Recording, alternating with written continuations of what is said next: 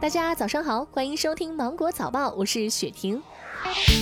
目前，全国各地高考录取工作正在进行。二零二零年具有高考招生资格的全国高等学校名单共有三千零五所，均已在教育部门户网站和官方微信公众号“微言教育”发布。考生和家长可以通过登录教育部官方网站，或者在教育部的官方微信公众号“微言教育”当中高校名单栏目进行查询核实。对于近期有山寨号抢注招生部门公众号的现象，教育部提醒广大的考生和家长，任何声称可以不看分数交钱即上的学校，都是在招摇撞骗。日前，教育部召开了新闻发布会，要求确保安全、正常、全面开学。目前，三十个省份所有或部分地市已经确定了秋季开学的时间，各地中小学、幼儿园在九月一号左右开学，与往年秋季开学的时间大致相同。高校根据新老生不同年级、不同地域分批次，在八月下旬至九月开学。今年二月，广西桂林电子科技大学陈真诚教授团队成功研制出了新型冠状病毒抗体联合检测试纸，仅需三到五分钟就可以完成新冠病毒检测初步筛查。目前，测试纸的升级版已经研发成功，可以快速的检测出空气、食品当中是否有新冠病毒的存在。据了解，测试纸的升级版经验证批准后将投入市场。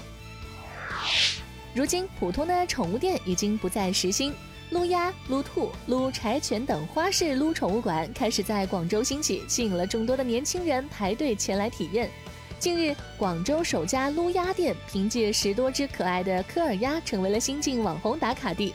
据了解，店中的十五只科尔鸭都是从荷兰进口的，每一只价格在一万二千元左右。网友表示：“好贵呀！”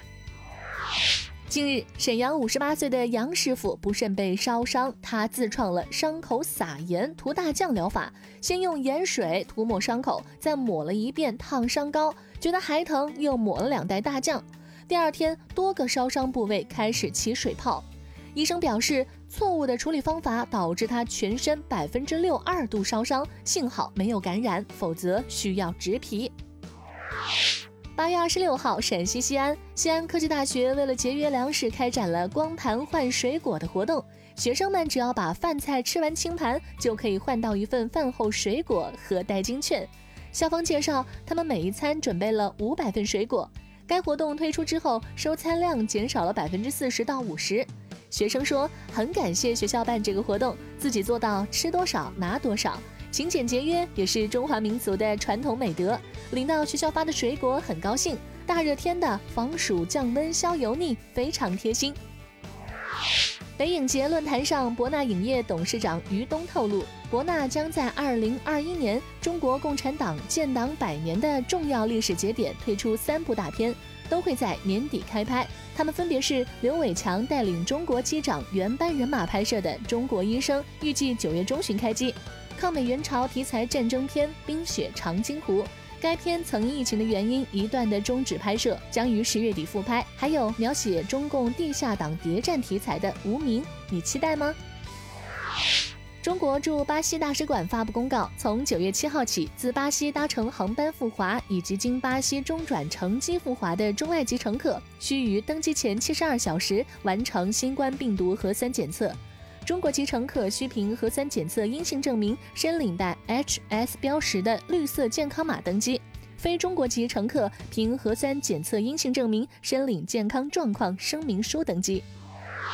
好了，今天的新闻就到这里。我是精英九五电台的雪婷，祝你度过美好的一天，拜拜。